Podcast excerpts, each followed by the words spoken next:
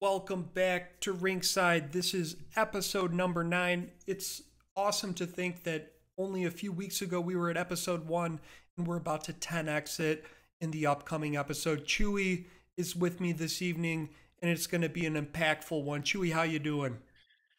Good Pawtai, good Pawtai. How are you? hey, doing awesome this evening. You know, we've got a uh, special program for you put together.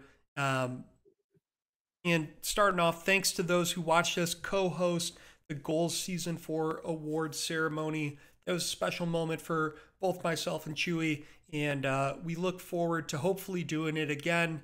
We're joined this evening by Eskola, who is hosting the GOHLS Draft for the third time. We're going to start off with the plays of the week, featuring plays from the World Cup and Prospect Showcase, then transition into the history and lore of GOHLS Draft with Eskola. Finally, we'll rank draft picks for the upcoming draft with Chewie, myself, Eskola, Leathers, Grimms, and McRoss. Let's hop in to the plays of the week.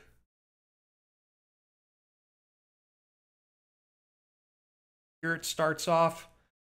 Big old massive hit. Anderson's got the puck to Meister. Meister's coming up the ice, coming across the defense. Oh, hits it in who comes in at a 90 degree angle is no other than Eskola, our featured guest. What a play. Meister takes a shot and magically from the right side to the left, Eskola comes in. Number two. Awesome. Number two, we got uh, Winkler on the draw with not satisfied, ties it up, gives it to Mojo, and Mojo goes on the top left corner. Uh, you see this face-off play all the time. Usually the players go up for the right side. Mojo went right over the glove of Brody to put it in. Great play. Next up, we got Pawtai. Oh, Pawtai fires a rocket. It's a miracle. It probably broke his hand that he caught it but somehow the other team gets the puck. Henry's got it. Henry takes a shot. Easy block right there. Garrett Jr.'s coming up. He sees Pawtai. He knows, Pawtai, I got you. I got you. Just keep on going forward. Gray takes a shot. Boom, miracle man. Pawtai Pawtai comes in to seal the deal. Watch this again. We've got a massive shot by Pawtai. And then Henry comes up. What I really like about this play, aside from the fact that I scored a goal, was that it really showed the demonstration of teamwork. So when that pass just happened, you had three people, the forward, you know, line come in and execute that. Then we've got I'm sorry. You want me to start that again? Yep, we got uh, the same oh, same oh. game we got uh, the USA North versus Euro. This one's a little bit of a long one, but US uh, USA North puts pressure on Europe makes a few passes, gives it over to Lindros, and then you're going to give it back over to Gray here eventually. Read to Gray. Gray snipes it from almost the blue line right over the blocker of Mike Twinscrew. That was uh, that was a beautiful goal there by uh, Gray and showing that she is one of the purest snipers in this league. What a fantastic goal I think it's worth watching it just one more time, even though it is a bit, but damn. It's kind of the length of time you got to watch it is equivocal to the length of distance she was from the goal. So let's move in to uh, this one from the second blue line. We've got the North coming in. They kind of lose it, but then Phillips takes the shot. Cornwall, okay, here we go. Phillips could easily just wrap that, that bad boy around, but instead, RGJ, uh, the Butcher, uh, demolishes one from that other blue line. And I thought that that was probably one of the most powerful, like, seat feeling goals on an empty net that I've seen so far. Usually they barely creep in, but this one came in like a rocket. So next up, we've got Chewie with this play. Yep. So now we got uh, going into the draft showcase here. Looks like Quebec just kind of gives it the puck away, but Alberta's able to capitalize here. They got uh, a cross crease pass over to Woods, and Woods with a nice slide and tap right behind the goalie. Uh, you can see right here, Quebec just kind of fumbles it, and Alberta uh, pressures hard and takes advantage of this to get uh, two on one and to get that backdoor tap in. Perfect. Backdoor tap in the woods. That's what I'm talking about. Now we've got McConan coming in, or Mikkonen coming in with the swoop de doop and scores. I don't know who won the game, but I do know that that was a beautiful play. Mikkonen showcasing his talents once again. And that wraps up our plays of the week. So now let's move into our segment on the season five draft with Onni Eskola. And welcome back to Rinkside. We're here with Onni Eskola. Onni, how you doing this evening?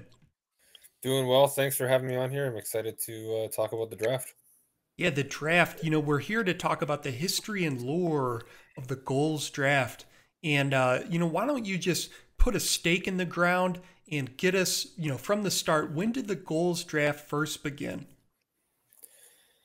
Uh, yeah. So, you know, obviously, since the league started back before season one, we've always had uh, a draft of some kind. Um, the startup draft was done over a number of days behind closed doors, and then we did sort of a, a live reveal, kind of pretended the draft was live at the time. Um, and then, yeah, once we kind of got towards uh, season two, uh, the season two rookie draft, and everything after that has been a truly live draft.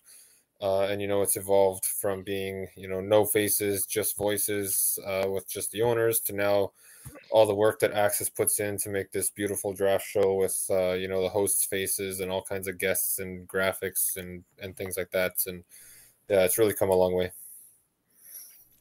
Wow, I didn't. Uh, you know, I guess I'm looking forward to seeing it. When it's when's it coming up? This Saturday. Uh, Saturday at 8 p.m. Eastern time. Oh, excellent! That'll be tomorrow when this is published. awesome. So, um, about the draft is uh is so does every like I guess how many players have gone through the draft? Are we looking at every single player in their league, or um, what are we looking at? Uh, yeah, you know, most uh, would have gone through some sort of draft process. Uh, you know, there was a number of them uh, claimed off of waivers, which is when there's an unaffiliated minor player called up to a pro spot.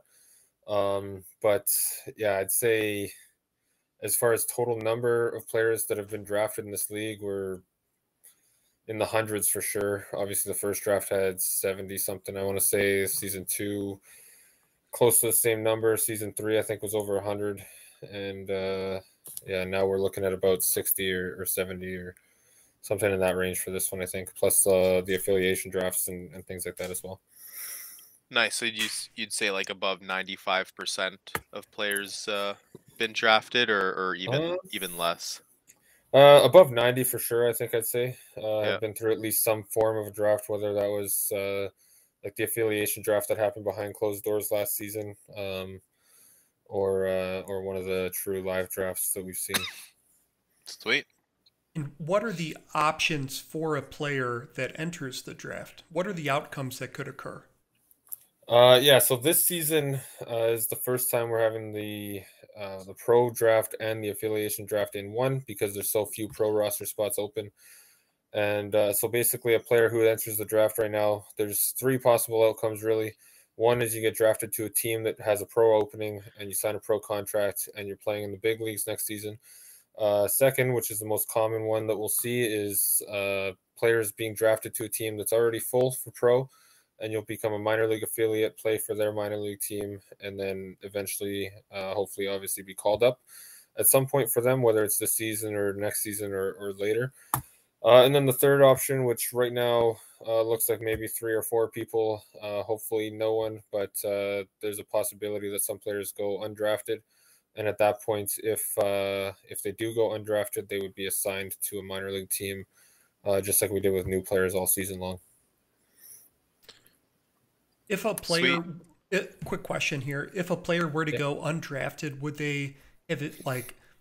would it be preference for them to go back to their original team or would it be you know divided amongst the stackings of the the draft results? Uh, yeah, like the draft results will play a, a role. Um, you know, obviously, uh, like positional needs, like we're not going to put a fifth or sixth right winger on on a team if another team doesn't have any right wingers, for example. Um, same with archetypes and, and things like that we look at. But uh, yeah, if it's close between two teams and a player played in the minors last season, I'd probably put them back with with the group that they were with. Um, but the other side of that is I, would be pretty surprised if the couple players going undrafted were playing in the minors uh, last mm. season. Sweet. Yeah, I think uh, I think there's about six or seven uh, pro roster spots that you could see uh, minors drafted up to. So that's cool to see some. I think next season there'll be under 20 rookies in the league, will also, will which will also be very interesting because I think this season we had uh, probably close to 40 or 50. So I think it'll be the smallest rookie class uh, in GOHLS. Um, so you kind of talked about the original draft was offline and, and presented as live. Has is there any other changes from from the original, uh, I guess, original GOHLS draft and original uh, prospect draft that has changed till now uh, that you'd like to touch on? Uh, yeah, you know things in this league are are always changing. Uh, you know the startup draft, uh, obviously, like it was done behind closed doors and um, there was only six teams, and we were only drafting for 15 roster spots each, I think. And uh, now we're up to 16 teams with nine roster spots or 19 roster spots per team, and and all sorts of uh, you know five affiliates per per team. Um, yeah, like and then obviously the production has gone way up, like I mentioned earlier, um, and then yeah, obviously the affiliation is a, is a big change that uh, really hasn't been um, I guess something we've seen until the last couple drafts. Uh, so that definitely changed from the first uh, couple ones as well. So yeah, you you mentioned the production. definitely uh, uh, from the first draft till now. I mean, I think season three was when the first time uh, you guys started a production with you and Jess hosting, and that was that was good. And and uh, last season was even even better. And I've seen some uh, some spoilers for for t- uh, sat- tomorrow's uh, draft, and yeah, I think it's going to be the best show uh, we've had yet. So that's going to be exciting. Yeah, and just a quick huge shout out to to Dave Axis. You know, he's been season three was the first one he took over producing, and um, he does a whole lot of work behind the scenes for us. I got talking to him about this draft. You know, I want to say over a month in advance uh, to start getting ready, and every draft, I don't think he can do better than what he did, and he somehow finds a way to top it. So, uh, huge shout out to him and all the work he does behind the scenes. Sweet, thanks, Dave. Yeah, big shout out over there. And um, you know, you, one of the things you mentioned was the affiliate draft, and I'm curious, when did the affiliate drafts first start? Uh, yeah, so the first one, uh, I believe, was actually that first one that Axis produced, which was uh, the season three draft. And the way that the affiliate draft worked back then, uh, we kind of threw two rounds because uh, that's how many affiliates we had, enough for two per team. Uh, so we just kind of added two rounds to the end of the draft show. Uh, kind of dragged out the draft a little bit. Was kind of the feedback we got. Got a little bit long. Um, so then the following season, so season four's draft, we had, I think, enough for five affiliates each this past season, and uh, we decided that adding that to the end of the existing draft would have uh, would have been too long uh, for a lot of people, especially the hosts and the owners trying to make picks and and things like that. So we we actually did last season's affiliate draft uh, behind closed doors, like the startup was done, and then I did a poorly produced uh, affiliation reveal uh, for that one. But this one will be live. Uh, picks coming in um, live on air. Sweet. Awesome. Great progress. So when uh, I guess when you're looking, I guess when we look at post draft, once everyone's been drafted, do you feel like uh, the players drafted are more reflective of uh, like the overall and how the player plays, or more what the team needs? Um, I don't know if that question made sense at all, but uh, yeah, yeah, like kind, of, yeah, like I guess talking about like the order that the players are, are picked in. Yeah, like like like let's say Albuquerque's first two picks, are they going to be based like do you think highest overall or um you know what they need? You know maybe take a take some players that could have gone ninth or 10th but to fill a, a higher need on the team. Yeah for sure and you know like i guess going back further like hockey is kind of uh, a sport where drafting for need isn't very common because it takes players so long to develop to get to the NHL in most cases. So you're not drafting for need um, unless your prospect pool is super shallow somewhere. Um, but in our league, we've seen it kind of the other way because in the past, every draft has had most of the players going pro right away. Um, so it has been very need driven. Um, and so that made it probably a little easy. Like I think last season, uh, the the experts I think did pretty good on the mock or, or maybe not I can't remember but um and other people doing mock drafts have you know had some success because it's been pretty easy to tell need and and things like that. But now with the affiliate draft um, it's going to be tough to tell if people are drafting for future needs or if uh, or if they're just going to be taking kind of the best player available um, obviously, all all kinds of other things play a role. Um, the teams that need pro spots will obviously draft for those. Um, but then, other than that, you know, friendships and activity and and all that stuff probably comes into effect uh, even before goals and assists do in the minors. Sweet, awesome. So when we think of the draft, we think of the pool of potential players, and you have the minor league system, which consists of people that are affiliated to professional teams or those that are not affiliated to a professional team. And then you have a potent like a a segment of newcomers that haven't been assigned to any team yet. So I'm curious, like, what is the end goal of the draft? What does the draft accomplish, and how does that improve the league? Um, yeah, I mean, as far as uh, what it accomplishes, obviously, um, like a few teams will fill pro roster spots with it, but beyond that, it's kind of um, developing, uh, I guess, those farm systems for these teams, right? They're going to draft players who will be waiting in the wings in case they lose somebody unexpected during the season or or whatever the case might be. Um, and one thing with what the affiliation portion of the draft really accomplishes, which is why like aside from the fact that it's fun to build a farm system and, and try to build a, a long-term program aside from that one thing that the affiliation draft was really implemented for was to give these players in the minors a little bit more involvement with the pro team. They get access to the pro locker room trying to give them kind of an organization to lean on for help to learn and get involved with the league uh, because in the early seasons we noticed the minors players really weren't being that involved.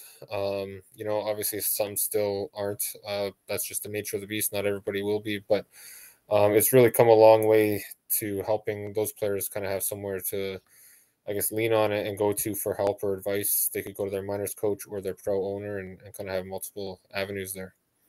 That's really interesting. If we were to compare cohorts of the early iteration of the league to now where we have those affiliation and ties with a professional organization perhaps we could see longer retention of those players could be yeah. a you know a, a data driven guess we could make for sure and you know like i was talking to uh, david hume my uh, assistant gm in turku um, a couple weeks ago we were talking about this and um, i noticed like now players are so you know prideful about the the minor a lot of them are anyway about the minor league team they play for you know like go tigers go even once after they've gone pro they're cheering for the team that they played for at one time you know tuning into those games i'm seeing jan Lashek and bobby brownstone for example cheering for the tigers a lot. You know brian lickett was cheering for the royals a lot. Whereas when i was talking to hume he didn't he couldn't even tell me the name of the minor league team he played on in season one because he hmm. just you know it wasn't at the level it's at now. So that's really been a priority for the league. I think is developing that minor league system because eventually we can't keep expanding every season, and and we're going to need a league where these players can play if there's no openings in the pro league. Mm-hmm. Excellent. Sweet. D- uh, diving deeper into that, I guess. What's uh, what's the goal for um, the minors pro system? Is it going to be like an AHA, AHL, NHL style? Uh, are you looking at more layers? What's uh, what's your vision for it at the moment? Yeah, yeah. So it's going to be obviously very uh, like numbers driven, um, but as we grow, uh, I think the plan would be to have more of a NHL AHL system. That's kind of what the affiliation draft is. It's an early iteration of kind of having an American Hockey League and a, a place where players can develop and and you know move up within the system. Um, there has been some talk like if we don't expand for the next number of seasons, eventually players in the minors are going to be way better than the new players coming in after them. So at that point, you know, we might look at having kind of a AHL and then a, like a junior league for new players or, or something like that. But um, you know, that's all a number of seasons down the line. You never know what'll happen with uh, with the pro rosters and uh, and just the number of players we have. It, it's all really driven by that. Cool. And there's you know a lot unknown, but if you had any you know high level kind of expectations or predictions for this upcoming draft class, what would you kind of forecast? Um, yeah, you know, it's uh, you know, there's a lot of high end talent in this class. Um, not a whole lot of them are going to go pro, but um, yeah, I think it's going to be an exciting group of rookies. Uh, I think the draft production is going to be out out of this world as well. Um, but yeah, just in in general for this draft class, um, you know, I'm seeing a lot of players who are really committed to staying in the minors, even though you know the goal is to eventually get to pro. A lot of players are okay and, and even like hoping to stay in the minors and seeing those players develop and become the future of the league is going to be a I guess a really good success story and seeing them succeed in the pro is is going to be a lot of fun. Excellent. Well, speaking of predictions, you know the next segment we have in order for you is going to have myself, Chewie, Eskola, Leathers, Grimms, and McRoss talking about our top five minor predictions for the upcoming draft.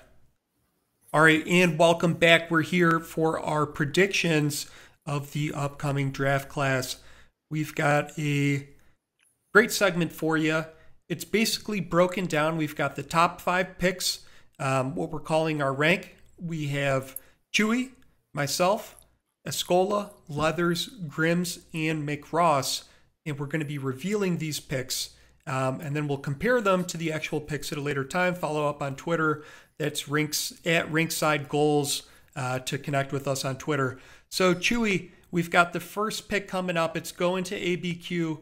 Who's it going to be? I don't. I don't remember my. Oh yeah, here you go.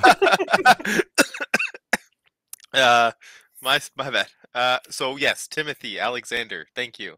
Um, so big reason for me uh, choosing Timothy Alexander here for Albuquerque. They went with Quando James Jr. and Matt Green a couple seasons ago, two big snipers.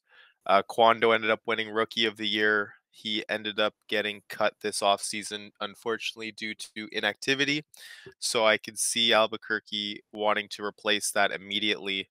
Uh, having a sniper like Quando, uh, having a player like that, I mean, developing your farm system and ready for a call up next season isn't a bad thing to have in your back pocket. Exactly. And if I were to have something in my back pocket, I'd have myself a Magnus power forward who put up nine goals, seven assists for the Warlocks in the regular season. Power forward's the position I play. It's a taxing one, but it's one that demonstrates a commitment to putting the team above everything else. So I've got Magnus as number one. Uh, Eskola, let's move on to your pick. Yeah, so I went with uh, Jake Prudhomme, uh, big defensive defenseman. Uh, you know, Kamenev has uh, been pretty committed to building up the defense core there in Albuquerque for a while now, and I think adding somebody like Prudhomme is going to be a, a, big help uh, to that cause. And um, I don't know what it is about him, but he seems to score a heck of a lot for a defensive defenseman in the minors. So uh, we'll see if he can carry that forward next season. And for our next picks who aren't here, but I'll be shouting them out, Leathers has elected Andrew Payne, playmaker. Then we've got Jack Prudhomme, DFD, as well as Jack Prudhomme. So let's move on to number two. Yeah, uh, number two, I went with Stig Magnus, which I guess wouldn't make a difference since Albuquerque has both uh, top picks.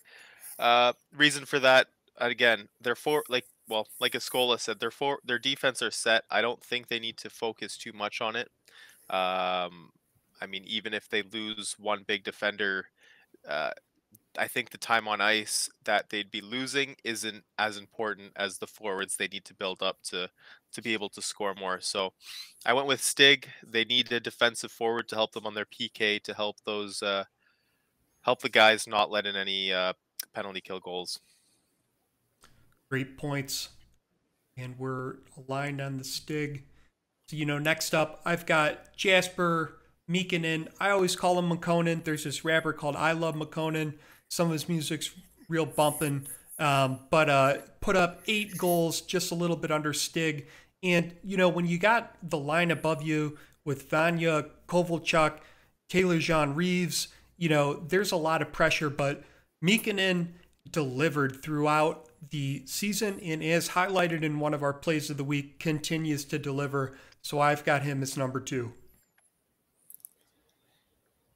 Yeah you know i'm, I'm the only one on the show apparently that doesn't have a, a warlock in the top two but uh, i've got uh, i've got alexander here falling or not falling but going uh, to albuquerque here. Like Chewie mentioned it doesn't really matter.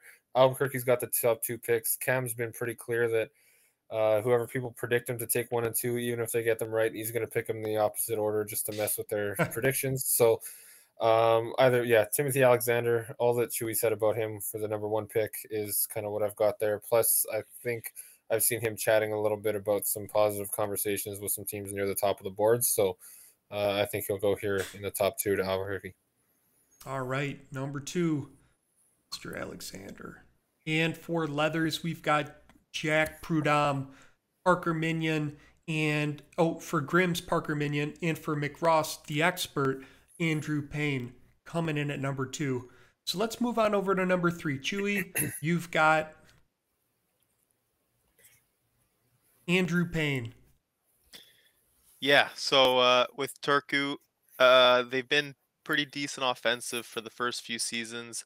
Uh, this latest season, even though they played a lot better as a team. I feel like the offense just slowed down a lot, which it didn't. It's not bad. So let's get that straight. But the the scoring definitely went down, and I think bringing a guy like Andrew Payne will help that, uh, especially in the minors, especially if they lose some forwards over the next uh, few seasons. Uh, their defense pretty much got set this off season, so I don't see a reason to focus there. They made a couple trades, so I think uh, the playmaker makes sense, uh, especially to help out guys like Human Eskola uh, set up the plays and hopefully score more. Great points. And I echo those the exact same. I got Andrew Payne as number three. Um, he is a right wing center, but he never really played center. That's why I had Meekin in above him because I think doing the face offs is just a little bit harder than playing wing. But to each his own, I'm a little biased. Uh, Eskola, let's uh, pull up your pick for number three. Yeah, so this is where I've got a Warlock going. Um, full disclosure, obviously, this is my own pick here. Uh, this is the one reason I almost chose to exclude myself from the predictions because I am picking top five. So I went with a very simple uh, reasoning, just a connection here. Uh, you know, Meekin is Finnish, Turku's based in Finland. Uh, plus, uh, a playmaker would help. Um, obviously, uh, faceoffs has been a struggle for us for a number of seasons.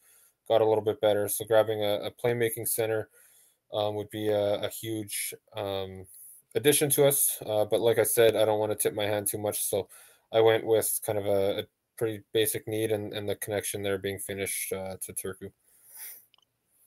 Well, it makes sense to me. Let's see. It makes sense to our panel. Oh, wrong button. Oh, wrong one. Here it is. Uh, we've got Dan Norris, offensive defenseman for picked by Leathers. Grimms has Decky Patterson, two way defenseman. And McRoss has Jerry Jackson, the offensive defenseman. Chewie, let's pull you in for pick number four, going to the Redwater Undertakers. Yeah, so I went with Jack Prudhomme. Uh, if he'd fell to fourth, I mean, that's uh, impressive. But he will be the first D going, I I believe. Uh, and Redwater just lost uh, Simser, unfortunately, to a trade, and their trade piece uh, left the league. So they have a big need there to fill uh, defense and someone who can get called up right away.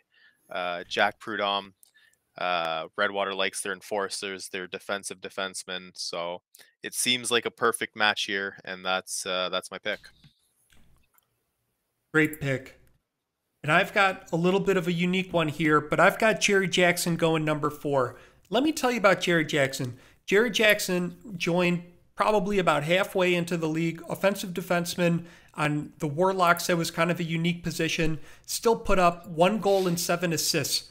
Um, the magical thing about JJ is in poised positions. I think he has a poised attribute stat out of the roof. It might be may not be represented in what's you know on the the document, but he scored the goal in Game Seven that won the entire championship for the Warlocks, and he just putted it in like Happy Gilmore. So I think that Jerry Jackson deserves number four. What about you, Eskola? Who do you got? Yeah, you know, I went a different route here. Uh, I penciled in Tom Adamo Jr. Uh, of Malmo. Obviously, Redwater does need a defenseman, so they'll. I could very well see them going D here, um, but I decided to go a bit of a different way here and, and give them a forward and, and predict that they'll fill that D hole at number ten. Um, there's a lot of good defensemen here in the draft, so uh, yeah, I, have got Adamo Jr. here. He's very active, and uh, I think he'd be a good fit for that Redwater organization. Perfect. Best of luck to him. And we've got the panel coming in. Leathers, Dan Gleasack, enforcer defenseman, Grimes, or excuse me, Grimms, uh, Jasper Mikkonen, playmaker, and then McRoss with Lenny Lyons, two-way defenseman. So coming into our fifth pick, Chewie, we've got you at. Uh, yeah, so I went with Parker Minion here at number five, uh, playmaking center from the Manitoba Snowhawks. Looking at Melbourne, uh, their well, their D was pretty set uh, from last season, and uh, their forwards definitely could have used some work. I know they do need to fill out two defense in the draft to go pro, but I think a lot of people will be focusing on forwards early in the draft. So I think they can pick up someone uh, that could play on their lower lines, taking faceoffs, which uh, which is something every team needs in this league. So I went with Parker Minion. If they end up going with a defense, uh, I wouldn't be shocked considering they need to fill two D spots. And uh, that's what I got there. And on my bingo card, I have uh, Pawtai picking five Warsaw Warlocks. So if you pick here, I win. Uh, I win bingo. Well, bingo it is, and it's interesting that you're talking about Melbourne wanting a defenseman because I've got the best defenseman in the league with the highest potential Robert Thump entered in like the game 14 or 13, um, went 0 0 in the regular season. But let me tell you this Robert Thump was our only defenseman throughout seven games in this series, and we won. There were tight times. He showed incredible potential. This is the pick you want. Number five, Robert Thump. Are you a salesman for Warsaw? Or I, think, I think he's the agent for all these players. Yeah, yeah it sounds like it. I'm, this is the the biggest hype I've seen. It's all well deserved. All right, so coming in with Eskola with number five. Yeah, so here's where I put in Dan Norris, the offensive defenseman off the Bucks. Um, like Chewie alluded to, uh, Melbourne does need a defenseman or two. I think two to go pro. Um, an offensive one, uh, I think, would fill some of the the openings that they've got there. Obviously, they've got Gibson, the offensive defenseman, but um, having another offensive defenseman to go with them, um, and a guy who I think's got a ton of potential in Dan Norris, I think would be a solid pick here at number five. Actually, they have a player named Matthew Norris, so I wonder if there's any Indeed. relation there. Hmm. Yeah, yeah, we might have to get another one of those uh, first initial added to the jersey kind of things. Yeah, some uh, DNA tests. Yeah. Uh, and following up with our panel, Leathers has Decky Pedersen, two way defenseman. Grimms has Damian Chambers, playmaker. And McRoss has Dan Gleasack, the enforcer defenseman. And that wraps up our rankings for today. Um, Chewie Eskola, that was pretty awesome. I enjoyed that exercise. What did you think? Yeah, it was good. It was good to see uh, uh, you know, where teams may be focusing on. Obviously, as an owner, I kind of do that to have an idea of what uh, what players will drop to me. Obviously, it's tough to predict where people go because, uh, yeah, I think last season my I was scrambling my draft board a couple times in the season before, so uh, it was fun though. It was fun. Hopefully, I get some picks right. Yeah, you know, it, was a ton of fun. So thanks for having me on here. Uh, like you said, as an owner, we're always kind of predicting what other teams are going to do, but uh, you don't often like to tip your hands. So um, I usually let the experts kind of handle that draft pre-draft content and uh, and keep my cards close to the chest. But uh, it was fun here, and we'll see we'll see how I do. So confirmed, all your picks were uh, were were to throw people off then. or maybe I'm throwing you off with that, and they're all Turku targets. Oh man, damn it. Well, it was a pleasure having you on, and thanks for joining us, you, the viewer, um, slash subscriber, if you click that button over there.